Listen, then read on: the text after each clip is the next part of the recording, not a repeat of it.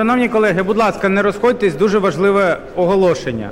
Надійшов лист щодо невідкладного розгляду наступного е, питання порядку денного. Це проект постанови про перейменування селища міського типу Новгородське Бахмутського району Донецької області в селище міського типу Нью-Йорк. Прошу підтримати та проголосувати.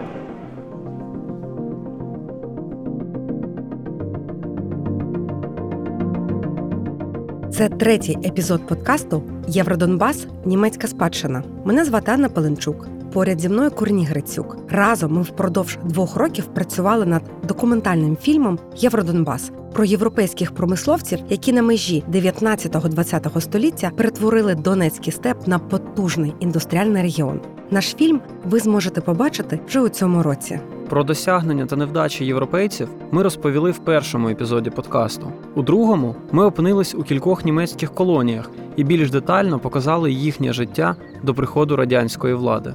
В цьому епізоді ми відправимося на Донеччину у надзвичайно цікаве прифронтове селище Нью-Йорк, яке нарешті влітку 2021 року повернуло собі свою історичну назву.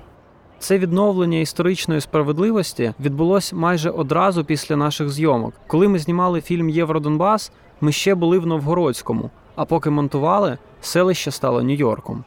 Це сталося завдяки місцевим мешканцям, які просто забомбили Верховну Раду та інші інституції вимогою повернути назву Нью-Йорк селищу Новгородське. Саме цих людей ви почуєте в цьому випуску. Але спочатку ми трохи розкажемо про історію цих земель між Горлівкою та Турецьком.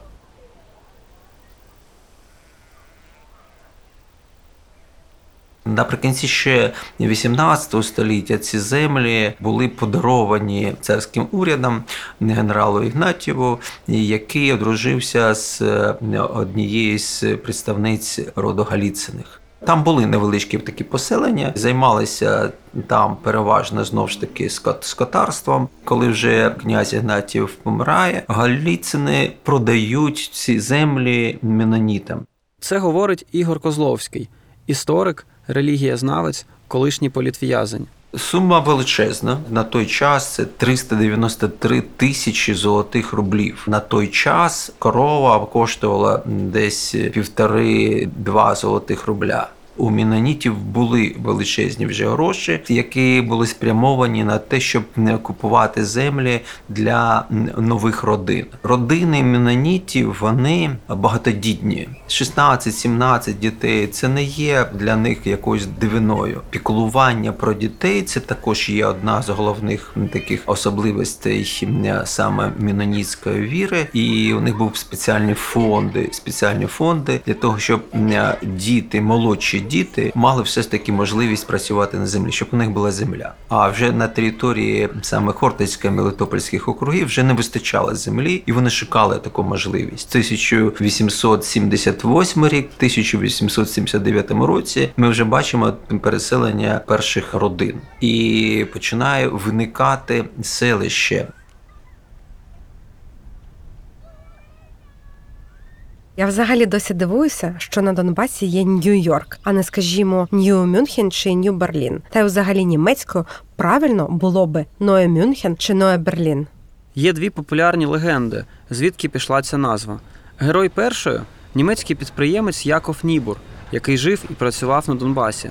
Подорожуючи Європою, він зустрів американку Мері та закохався. Одружившись, вони приїхали на Донеччину в провінційне німецьке селище, де Мері почала страшенно нудьгувати та сумувати за батьківщиною. І щоб якось розрадити кохану, Яков Нібур подарував їй грамоту, підписану самим губернатором, що їхнє селище відтепер називатиметься Нью-Йорк. Це фантастична історія, навіть якщо це вигадка. Розкажи про іншу версію. У ній також фігурує німець Яков, але вже інший Унгер, шанований та відомий підприємець. Селище, де він жив, називалось Заводським. І якось Яков Унгер поїхав до американського Нью-Йорка, який його неймовірно вразив своїм бурхливим розвитком. Тому, повернувшись, він почав називати Нью-Йорком рідне Заводське, сподіваючись, що колись воно теж стане мегаполісом. Ці історії заслуговують на екранізацію. Давайте зараз спробуємо уявити, яким взагалі був Нью-Йорк на Донеччині на межі 19-20 століття.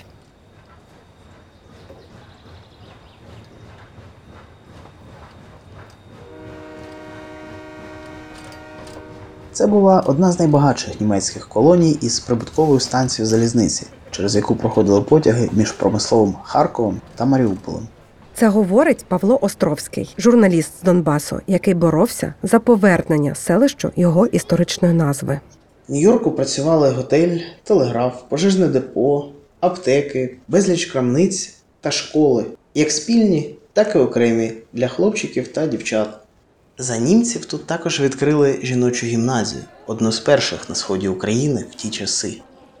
Взимку на місцевому озері, яке є там і сьогодні, робили каток, і люди там катались на ковзанах.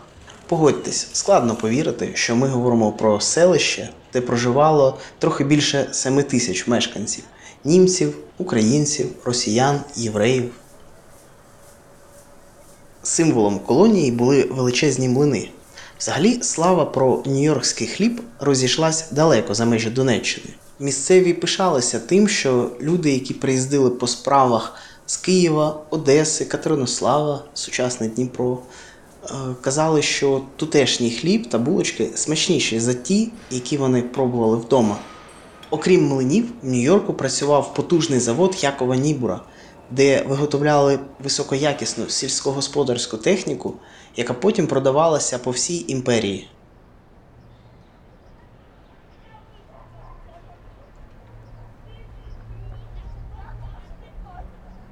Навіть зараз в українському Нью-Йорку можна побачити величезний млин Петера Діка, старовинний німецький цвинтар і десятки житлових будинків, яким більше ста років. Але, на жаль, німців тут уже не знайти. Радянська влада клеймувала їх буржуями і кулаками, а згодом пацифістами та пособниками фашизму.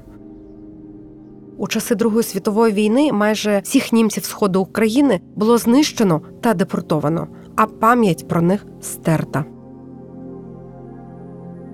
Я народилася в 36-му році, а батько мій е, закінчив духовну семінарію, закінчував. І в цей час їх всіх перевели вчителями російської мови. Там е, ні, ну хто російської, хто української мови, і його направили сюди, на, на Донеччину. Тельмановський район, Стара Ігнатівка. І він там працював заучем в цій школі. В 37-му році всіх їх, хто там працював, забрали, е. Приїхали днем, Райк мені розказували, під'їхала машина, раз і забрали. Там почали е, обшук який, щось позабирали і уїхали. Після того визвав маму зав Аблано і сказав, що забирайте свою сім'ю і уїжджайте на Донбас, в Нью-Йорк, тому що всі можуть і сім'ю, і вас забрати. І буде погано. І ми приїхали сюди, і з 37-го року ми тут, тут живемо. Ну, поки не знали, що е, батько репресований, то ще було. Ну, коли вже узнали, звичайно, це враг народу був. Було таке, от в школі дітям дають їсти, мені не дають, тому що я враг народу. Таке було. Це розповідає Галина Іванівна, з якою ми познайомились, коли знімали наш документальний фільм Євродонбас у Нью-Йорку. І е, коли ми сюди переїхали, то вже більше ми батька не бачили, і тільки в 53-му році, коли е, помер Сталін, нам віддали всі документи, і там написано, що немає ніякої провини. І він реабілітований. За це нам дали гроші, видали там зарплату, все його відпускні. І мама збудувала цей дом. Каже, це вам буде пам'ять про батька. Моє дитинство Нью-Йорк був дуже красивим. Особливо вулиця Садова, Карденштрасе. На нашій вулиці жило багато німців. Там от через дорогу, тут далі від нас ще стоїть хатинка, де вони жили. В них завжди були садочки, е, акуратно, дуже гарно було. Ухожені були двори. Ми е, всі дуже гарно з ними спілкувалися. Майже все своє життя Галина Іванівна викладає німецьку. Попри свій поважний вік, вона працює директоркою місцевої гімназії і намагається щодня ходити на роботу, незважаючи на війну та пандемію. А що було в часи Другої світової війни тут? Ой, їх уже німці вже вивезли, їх не було тут. А ви пам'ятаєте, як їх вивозили, як це відбувалося? Я пам'ятаю, що прибігла до мене дівчинка нитовця і каже, що ми все щось заплакане. Я так щось таке пам'ятаю, ну дуже так, щоб ясно. Звичайно, дуже переживали. Дуже переживали.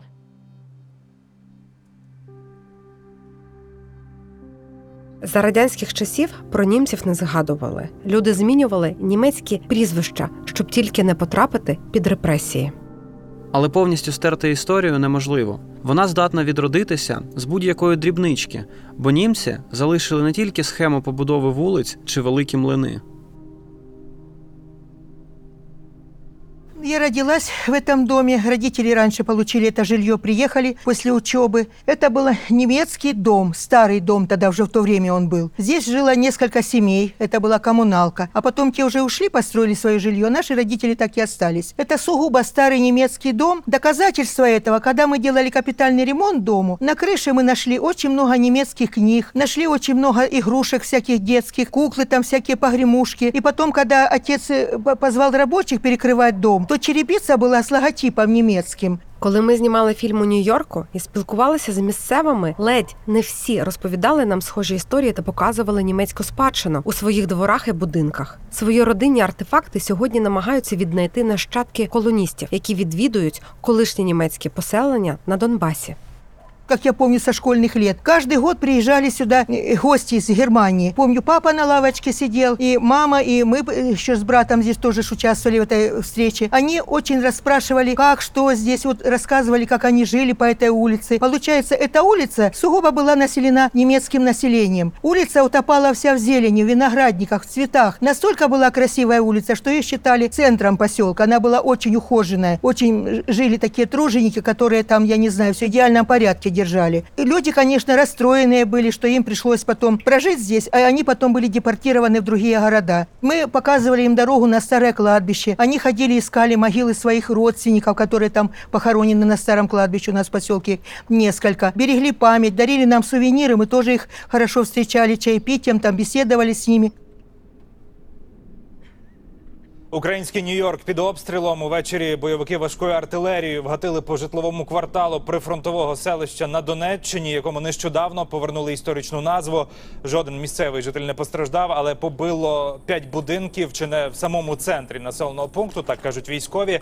Там вибиті шибки, пошкоджені дахи. А в одному з помешкань відірвало двері. Обстріл проросійські найманці здійснили з боку окупованої Горлівки о сьомій вечора, коли на вулиці ще було світло.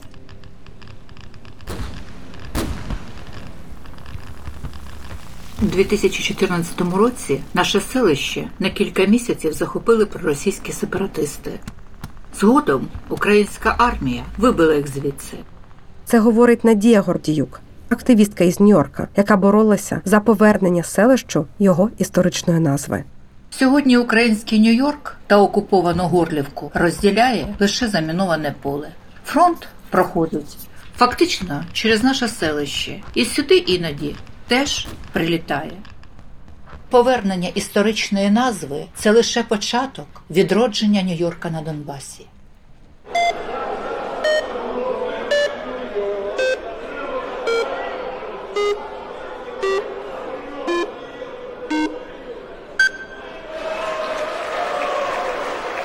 Рішення прийнято конституційною більшістю. Вітаю мешканців. Прохання до апарату долучити лист до матеріалів, щоб зберігалося для історії. Ви прослухали третій та завершальний епізод подкасту Євродонбас німецька спадщина, в якому ми розповіли про Нью-Йорк на Донеччині. Я впевнена, що в Нью-Йорка величезний туристичний потенціал. Туди досить легко доїхати з тієї ж дружківки, лише півгодини автівкою. Тому я раджу всім відвідати це селище. Скуштувати у місцевій пікарні німецького хліба, зайти у відновлений освітній хаб в історичній будівлі та через поле подивитися на окуповану сепаратистами Горлівку, яку, як і інші тимчасово непідконтрольні території, ми обов'язково маємо повернути. Аню, погодься, що не тільки Нью-Йорк має туристичний потенціал. Наприклад, в Польщі існує меноніцький гастротуристичний маршрут, бо меноніти також жили в цій країні. Це дуже популярний напрям внутрішнього туризму, який приносить гроші. Я впевнений, що на сході України також можна зробити багато цікавих активностей для всіх, хто хоче дізнатися більше про життя німців та українців поруч один з одним.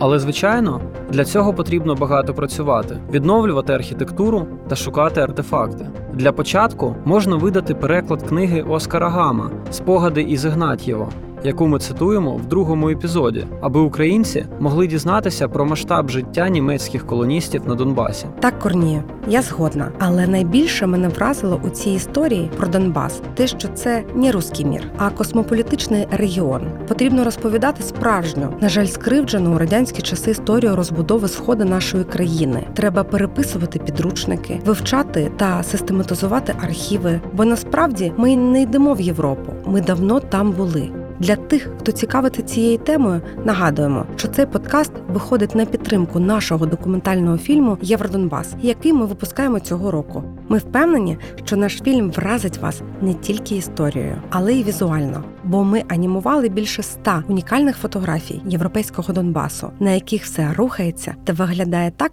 як хроніка того часу.